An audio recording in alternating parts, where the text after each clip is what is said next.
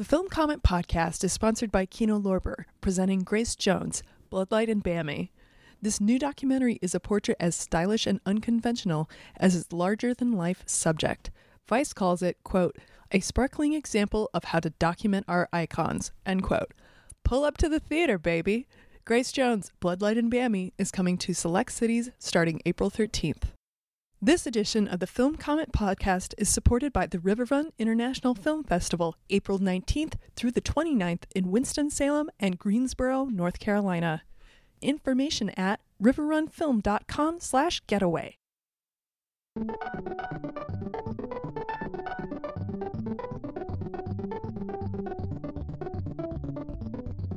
Hello and welcome to the Film Comment podcast.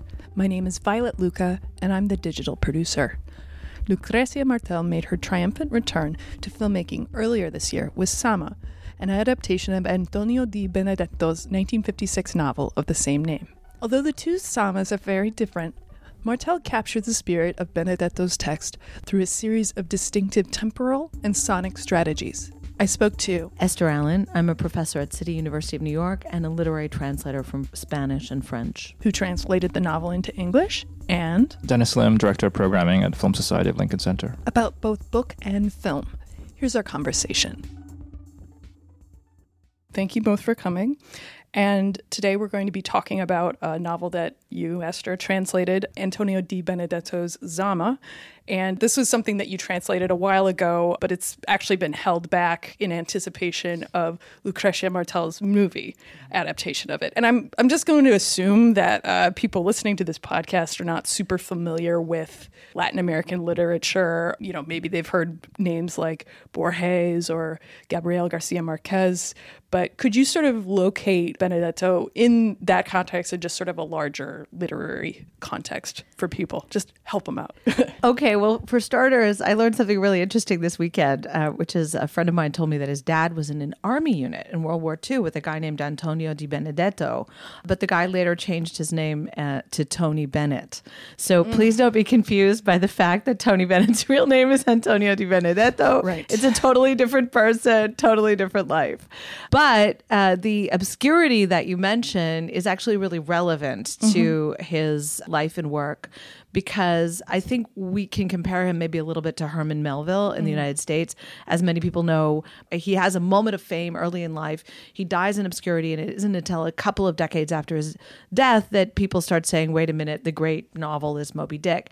So something a little bit similar happens with Antonio Di Benedetto. He is known as a journalist. He lives in a small town not well, I mean a city called Mendoza, which is very far from Buenos Aires, and Argentina is a very centralized country. And he's also traveling the world a lot. He's actually covering film a lot. He he was fascinated by film. He's a film journalist, and he has this literary career, but none of his books really ever come to much prominence, uh, except for his second novel, which won an award from the Argentine government, and then 12 years later, it won the Gran Premio de la Novela, right? That was his big moment of consecration. And then 12 years later, the Argentine government threw him in jail for 18 months during the Dirty War and tortured him. So he has this rather tragic life. He goes into exile. And while he's in exile, people start reading Zama. This is decades after its original publication in 1956. A younger generation of writers starts reading Zama and they start thinking that this is really a great book. At that point, it's sort of the, the 80s. Uh, he actually dies in the mid 80s.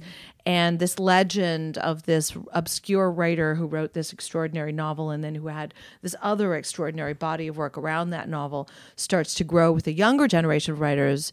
The one that our listeners are most likely to have heard of is Roberto Bolaño, mm-hmm. who actually wrote a short story. One of his most beautiful short stories is called Sensini, and it's about Di Benedetto is the Sensini, he changes the name.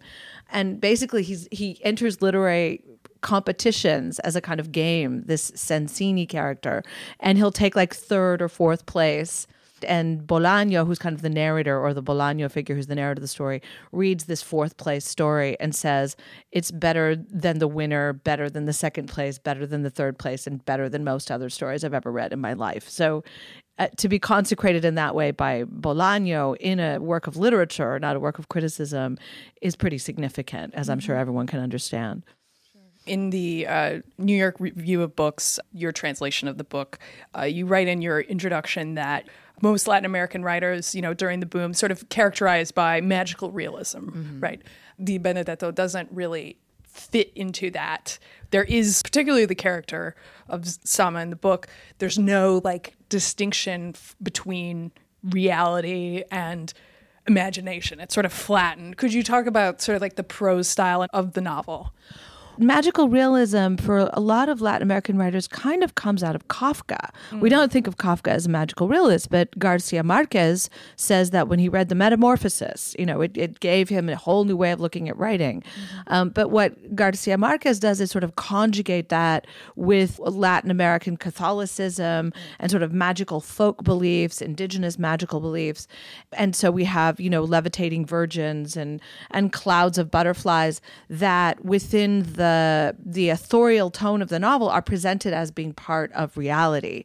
Whereas I think that Di Benedetto is much more Kafka esque in, in the sense of when you read him as when you read Kafka, uh, it's not clear what's actually happening and what is simply the character's distorted perception of what's going on.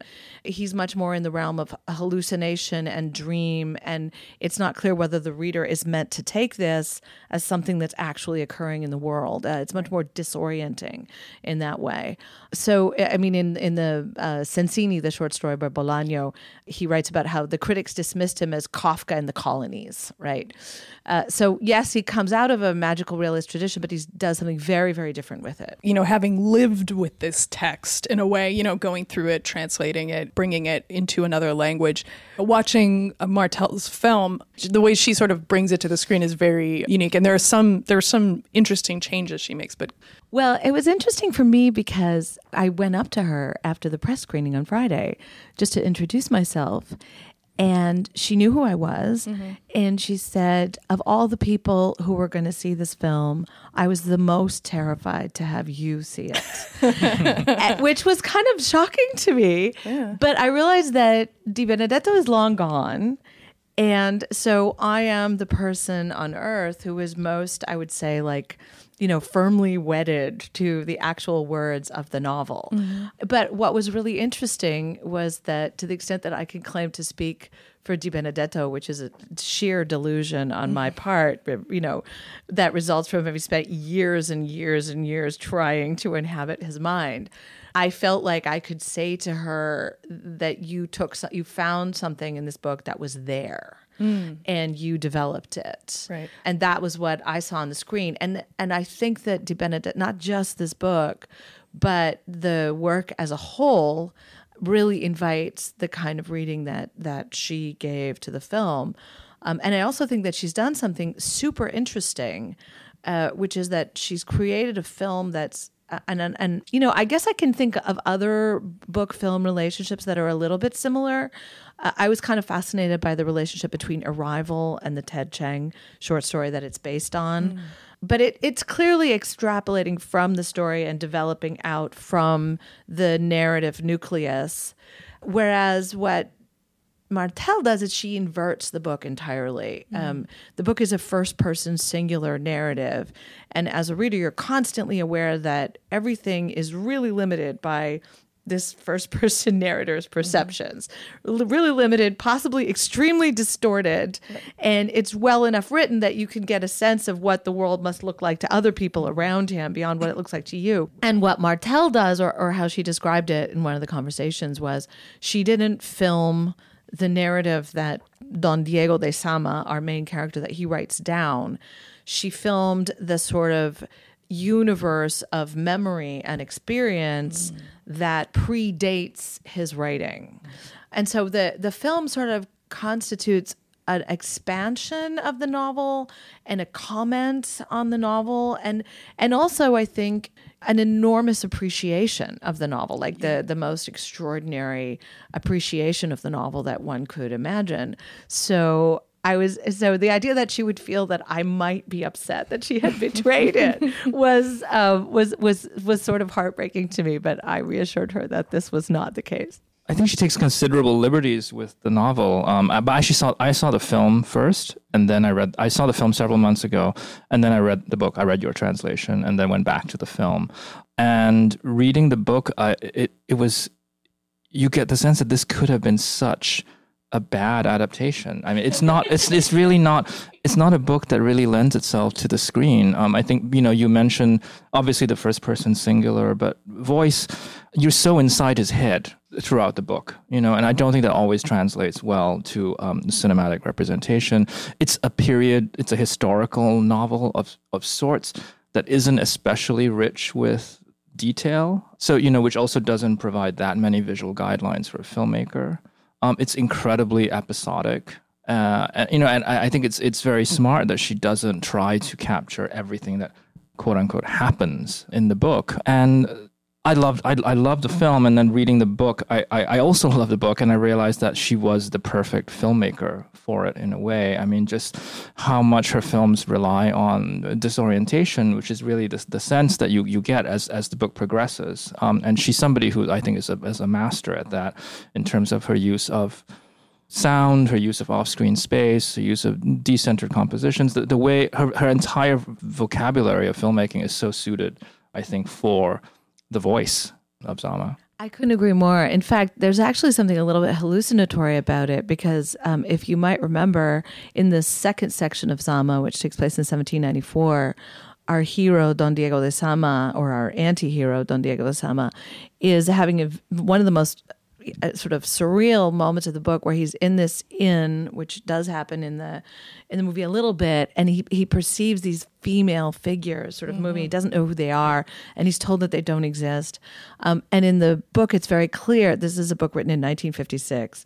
Uh, that it's very clear that one of them is named Lucrecia, Misia Lucrecia. Yes. Mm-hmm. And which is like, you know, and I said to her, did it kind of freak you out that there's actually a figure in this novel named Lucrecia? And she said, there is and she had, and she had forgotten like she'd literally had to mm-hmm. repress that fact about the book and i feel like that's very real like you have to repress certain things in order to have your own vision i couldn't agree with you more that her use of the frame is a fantastic counterpart to the very limited first person vision that the book proposes because you're always aware when you're looking at her work people are looking off screen and they're seeing something that we don't see yep. or there's something happening that we can't see she's constantly making you aware that the camera doesn't just show you things but it also prevents you from seeing things mm-hmm. which is very much what the the narrative of the novel is doing I, and, and i also think that there's a huge amount of overlap in sensibility um, they're both people in this incredibly centralized country of Argentina, as I mentioned, where everything moves and it's like right. France in that mm-hmm. sense, like everything goes to Paris everybody goes to Buenos Aires. If you're ambitious, you have to go to Buenos Aires. Uh, she staked her claim on this very provincial mm-hmm. town called Salta, mm-hmm. and he remained firmly in Mendoza. They both said, mm-hmm. no, we're not going to go to the big magnet metropolis. We're going to create art somewhere else that has to do with our experience in these regional, provincial places. And yeah, she's the perfect filmmaker for this and she was a smart enough filmmaker to realize that the film had to do very different things yeah. mm. with the material than the book there are a couple of films of di benedetto that stay stay very close mm. and i you know I, I don't think they're really very good at all they're not very successful at all uh, so she learned from that lesson yeah. no it's interesting because in both the film and in the novel there is this sense of Zama beginning in civilization and then getting pushed farther and farther and farther away from it.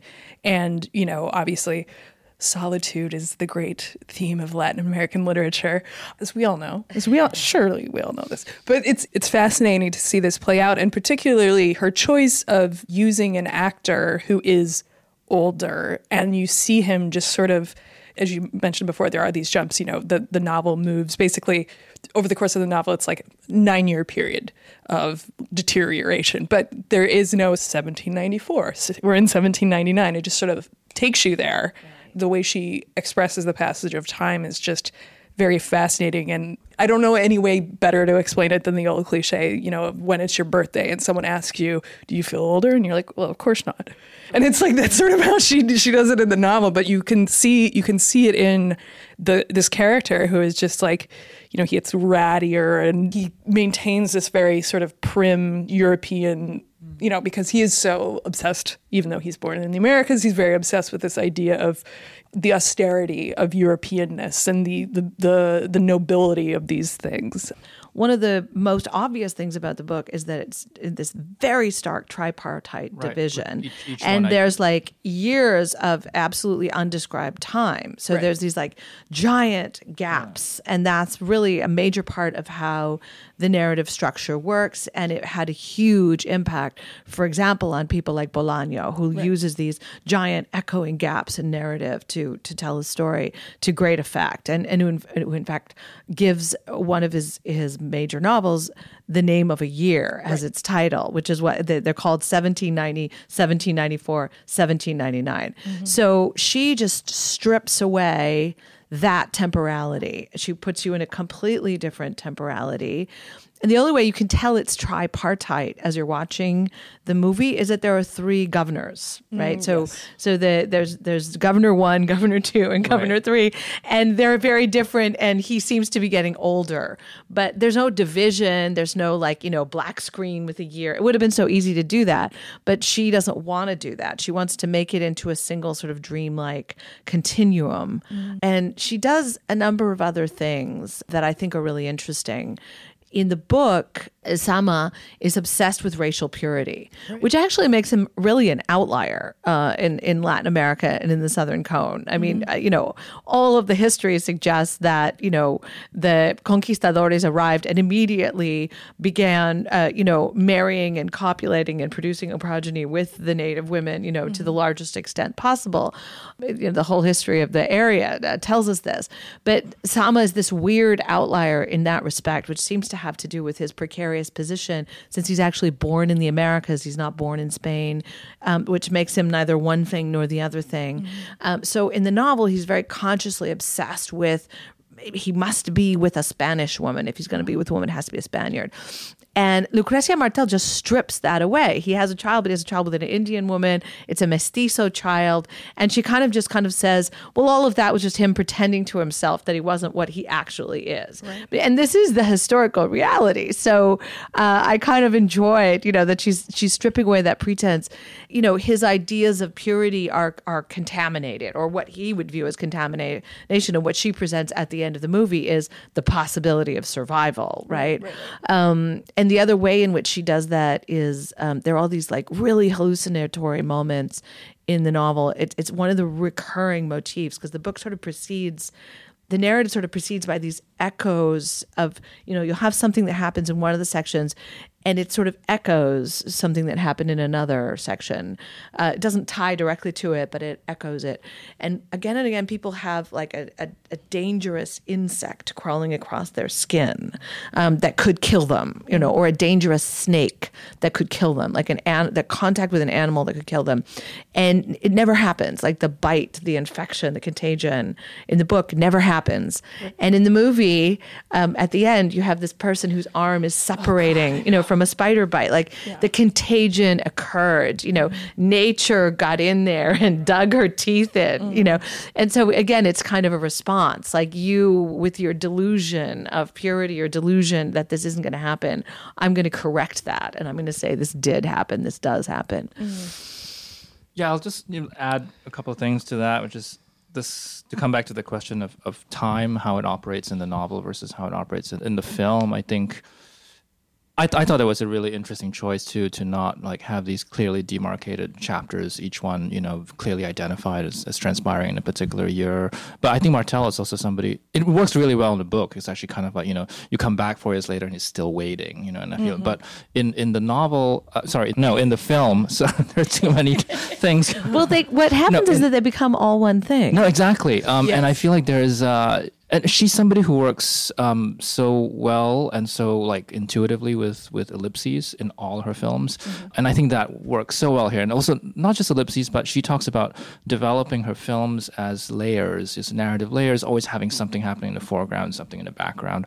You know, so that it's not like just one line, one one narrative progression on a line or on a plane, and I think that in a way is very true to the sense of time in, the book as well. Yeah, no, I think she really does capture the sense of time, but not by being literally reproducing right. it, yeah. you know, as the, as the way the book does it, but by finding her own way towards it. Yeah, and the the point about like you know the, that very pointed switch um, that he has a child not with a Spanish woman but with you know uh, a native woman is is this is interesting too. I think in the context of Martel's work, which I, you know, all of her films deal with class. They all deal with like racial, racial and geographic identity. I mean, you can trace a line. I mean, from you know, I think people have said this from Zama to this is a very different kind of film for her, mm. but like it is, you know, you can trace a line from Zama to like the family in La Ciénaga, her first right. film. Could you sort of talk more about how it relates to her those other works? Because we, you know, we've been waiting so long for her to do another film, and like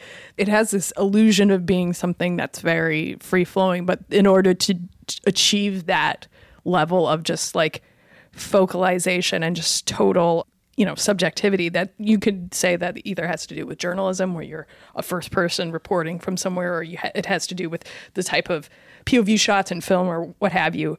How do you view this in terms of form in terms of her the evolution of her filmmaking? Because I feel like it's so tightly everything is so tightly executed and composed and constrained.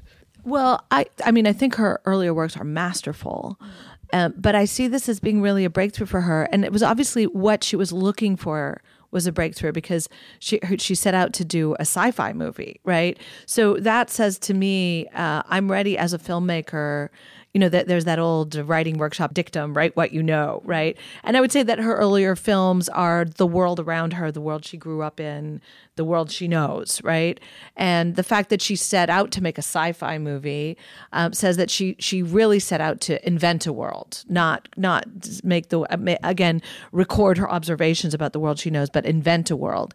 And and Zama gave her an opportunity to do the same thing, um, which is invent this this fabulous sci-fi 18th century um, in which things are not historically accurate and yet are, which is, uh, by the way, precisely what Antonio Di Benedetto does. Mm-hmm. He plays with the idea of the historical novel, but primarily in order to subvert it.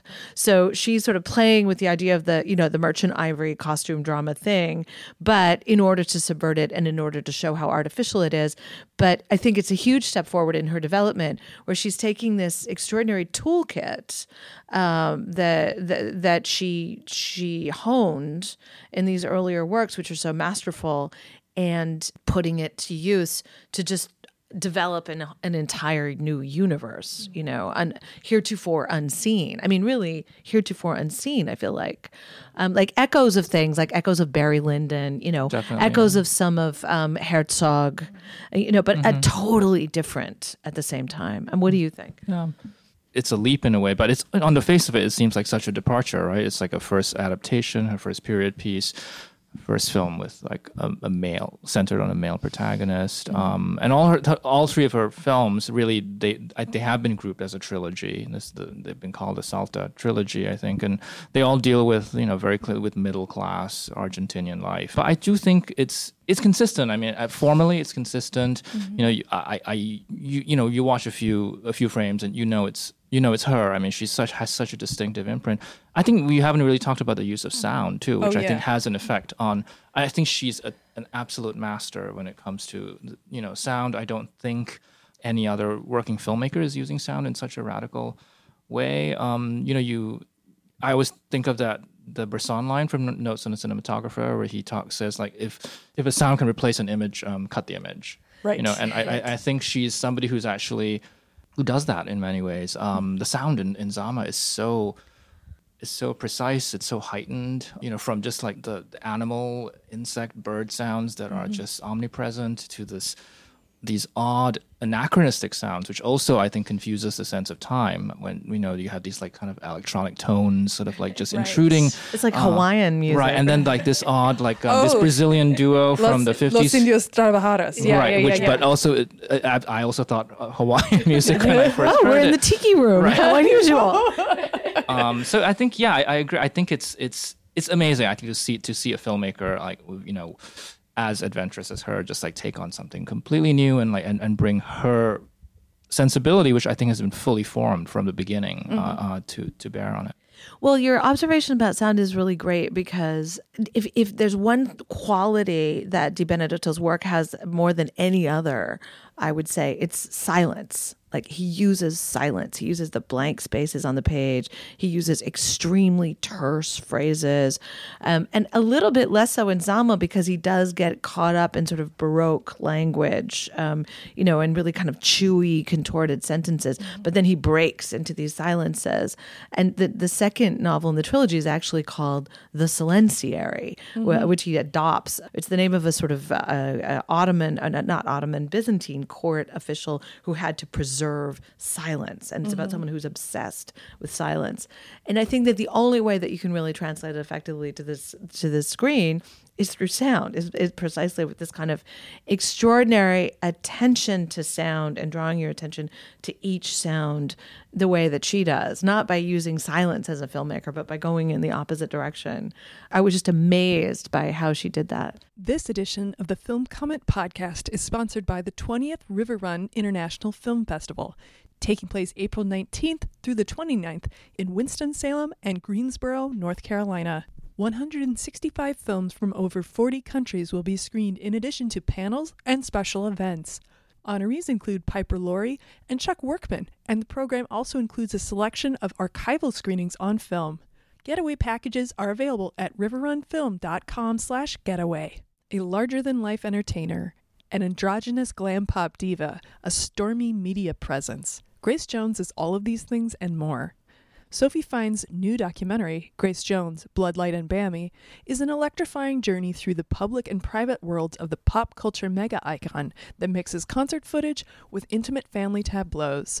Grace Jones, Bloodlight and Bami opens April 13th at the Film Society of Lincoln Center, Metrograph, and BAM with Q&As, before expanding to select cities.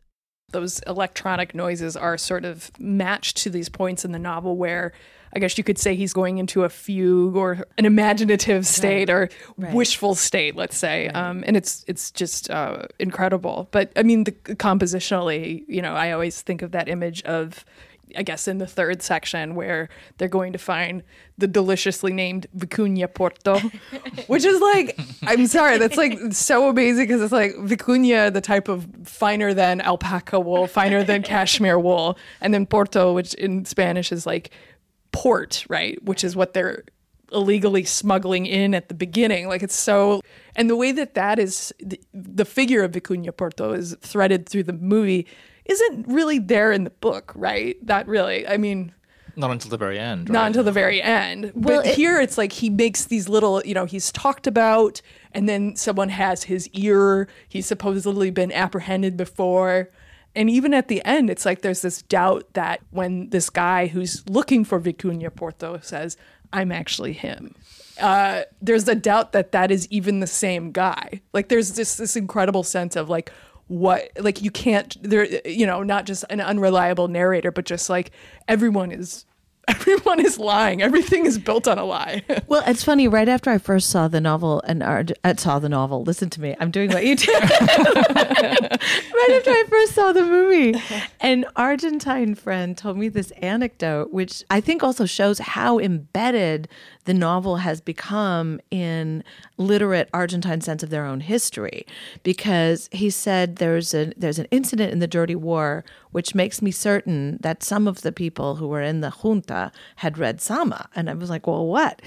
Um, so there was a Argentine finance minister named Domingo Cavallo who was hated, loathed in a way that we can all understand so well right now. And one day, a, lo- a huge crowd had gathered to protest outside his house, which is an Argentine tradition. And Domingo Cavallo had to leave the house. He had to be somewhere, had to be at a meeting. And uh, my friend said to me, I know he had read Zama because of the way he found of leaving his house. What he did was he took a Domingo Cavallo mask, of which there were many, and people were wearing them outside protesting him. He put it over his head and he left the house wearing the Domingo Cavallo mask. He's like, and that was when I knew he had read Zama. Yes, you know, so that also tells you like how much people are inflecting their sense of their own history through this novel, which I think also liberated her in terms of faithfulness to the book. Absolutely. Because the original audience for this film knows this book intimately. Mm-hmm. So she can kind of have a conversation with her audience about the book via the film with a fair amount of confidence that they've read it. Mm-hmm. Do you have a sense of how the film might play to people who don't know the book at all? Yes. well, uh, it's funny. Some of my grad students uh, went to see it this weekend and without knowing the book or her work. And they seemed perplexed. Mm-hmm. They seemed perplexed by it. Um, and I think that there's no question that she's, well, she, I think she, she wouldn't uh, spurn that reaction. I mean, what she said when she presented the film was, you know, just enjoy it the way you would a glass of whiskey, you know, and just sort of take it for the sensory pleasure mm-hmm. that it offers you. Yeah, I, but I suspect she's not too worried about that. No, I I, I agree. Um, I I think it, it it it may help if you know either her work or the book, but um. I've seen it twice, and I, I, I, think I'm still a little perplexed by some of what happens in it. Uh, but I, I, I tend to enjoy that. Um, I think you know in, in, in films, and I think her films are are I think disorienting in a particularly exciting way. I think because again, it's it's it's interesting that you can also understand Benedetto's prose and you know or what he's trying to do with something like Zama or other other books he was writing around the time that it's like sort of part of the nouveau roman tradition, right? Where it's sort of playing with this sort of film, you know, inherited from film subjectivity and all this stuff. But so many films, especially like filmmakers attempt to help you understand this world and understand spatial relations and make everything very clear. And, you know, she's just doing something completely different from that that has nothing to do with being sloppy, you know, like the way that uh, the spatial and relations, let's say, in like a big fight sequence in a, a film is sort of like it's intentionally choppy to sort of disorient you. This is something very different, very different. I love that you mentioned the Nouveau Roman because Di Benedetto actually went through his sort of like I'm obsessed with the Nouveau Roman period. Mm-hmm. I think mm-hmm. it's one of the one of the perils of being a provincial. Right. Um, you know that you decide that Alain Robbe-Grillet is like a really incredible writer and that you're gonna like do write like Alain Robbe-Grillet. So he has this weird period where he's t- sort of trying to do like Alain Robbe-Grillet and he interviews Alain Robbe-Grillet mm. Khan. He like writes about Alain Robbe-Grillet for his newspaper in Mendoza. And then he quickly outgrows it, thank God. Mm-hmm. Um, but but it, what's interesting about that is that of course comes out of cinema it's an right. attempt to sort of write objectively the way that the cinema does and in zama he's he's going in the exact opposite direction he's attempting to do something so way too internal that cinema can never do right? She achieves that in a crazy way. But again, it has everything and nothing to do with what he wrote, which is so sublime. So great. Um, in the novel, the place that Zama yearns for is it, it's very clearly he wants most to go to Madrid, which is the center of all power. Then he wants to go to Buenos Aires, and if he can't go to Buenos Aires, he wants to go to Santiago de Chile. And why does he want to go to Santiago de Chile? Because it's close to where his wife is, which indicates that his wife must be in Mendoza. So it's like this weird, mm-hmm. bizarre. You'd have to really know the geography of the Southern Cone to figure out that one of the places that uh, Zama wants to go back to is Mendoza, Di Benedetto's own town.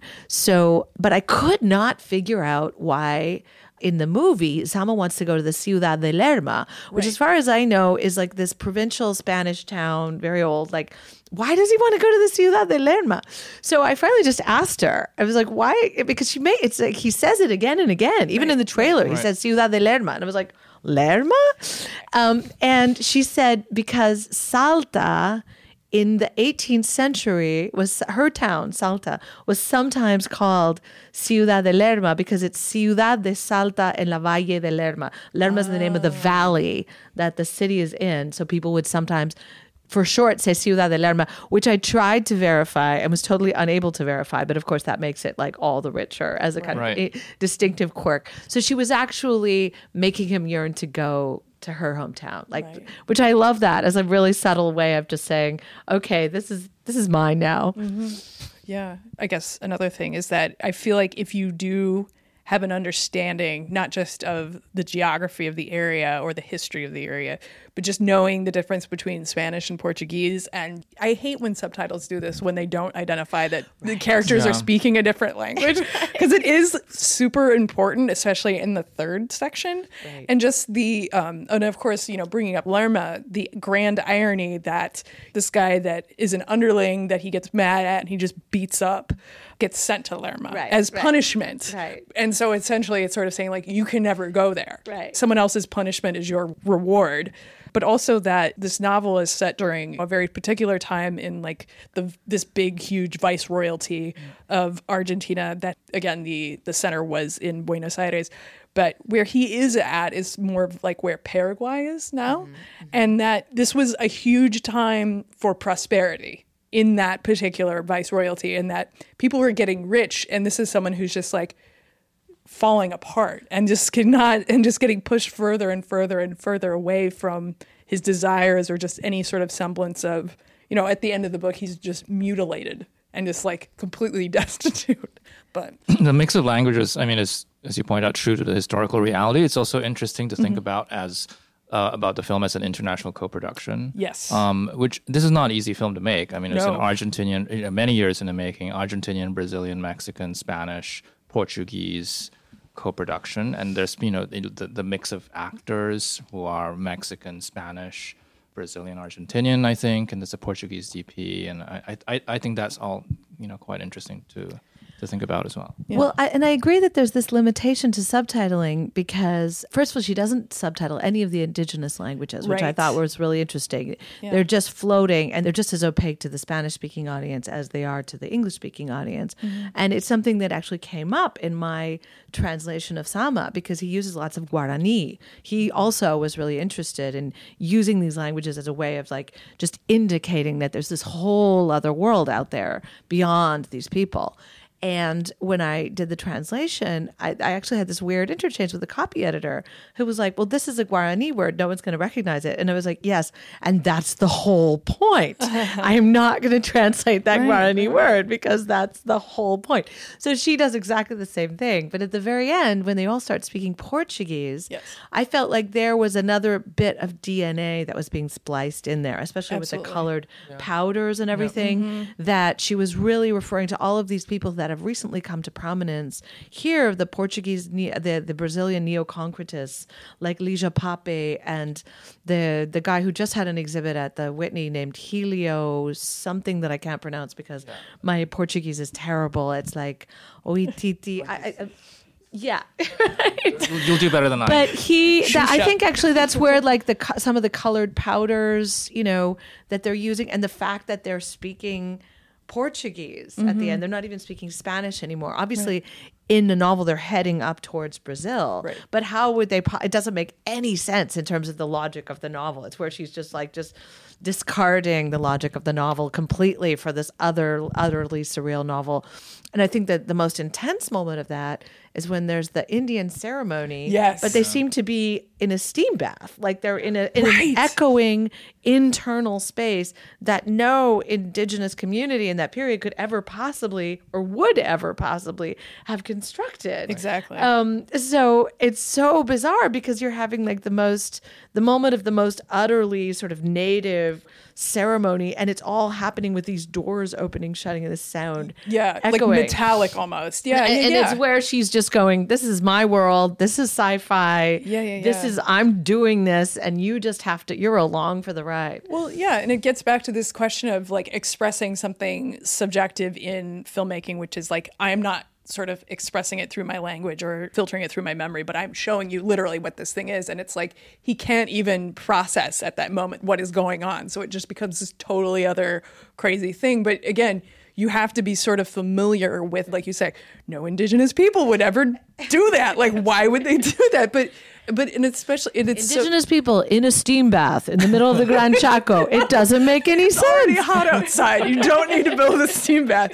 And the way the prose in that third section of the novel is just like so rudimentary and just like bulleted and just sort of tacked her. Again, it's sort of like, I want to say short and journalistic, but that's not even close to what it is. It's just so fascinating that she sort of takes this thing and just expands upon it in a fascinating way, in a way that only she could. And I'm glad she did. Absolutely.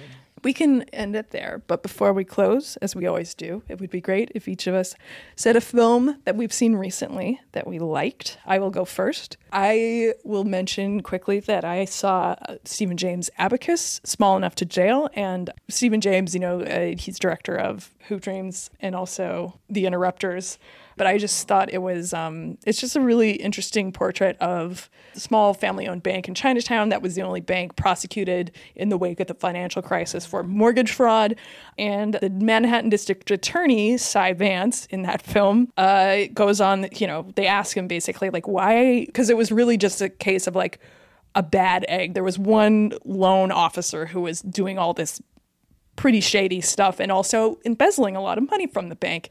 But the Manhattan District Attorney Cy Vance sort of made a decision to go after the whole bank, you know, and sort of make an example of them.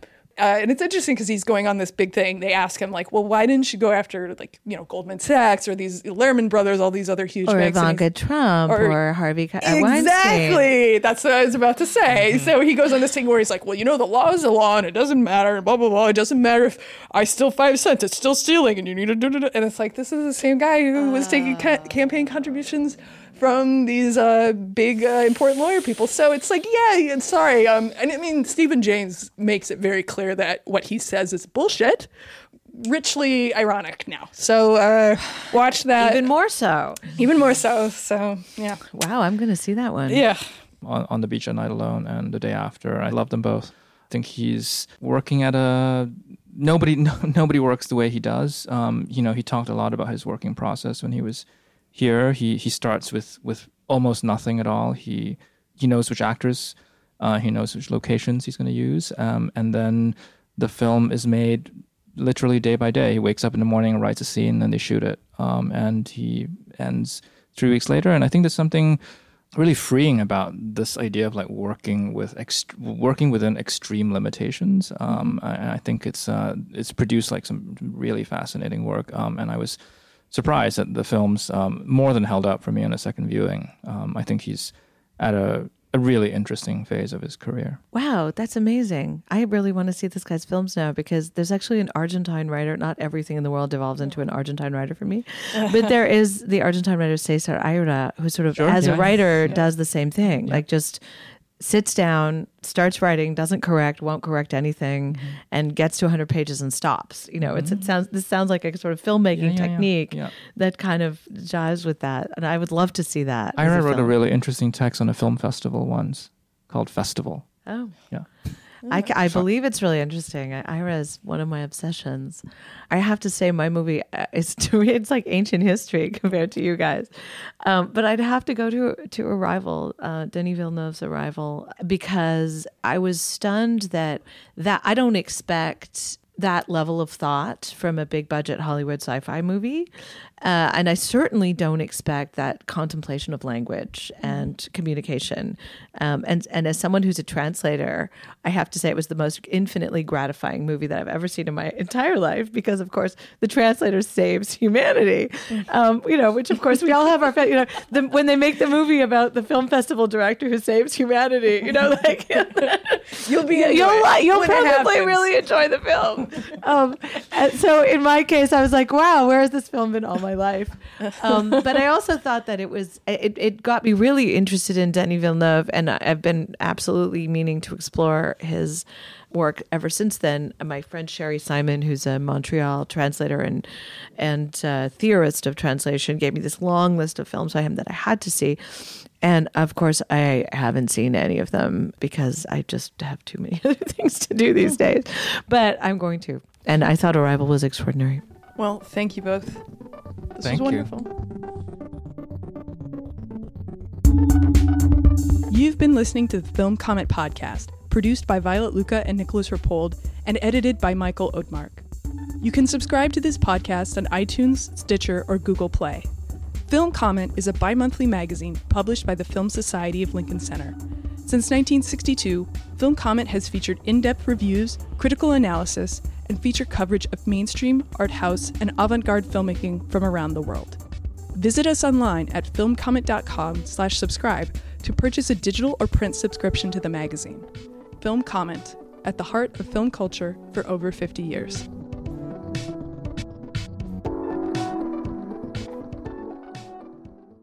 The Film Comment podcast is sponsored by Kino Lorber, presenting Grace Jones, Bloodlight and Bami, an electrifying journey through the public and private worlds of the pop culture mega icon. Grace Jones, Bloodlight and Bami opens April 13th at the Film Society of Lincoln Center, Metrograph, and BAM with Q&As before expanding to select cities. This edition of the Film Comment podcast is supported by the RiverRun International Film Festival, April 19th through the 29th in Winston-Salem and Greensboro, North Carolina. Information at riverrunfilm.com slash getaway.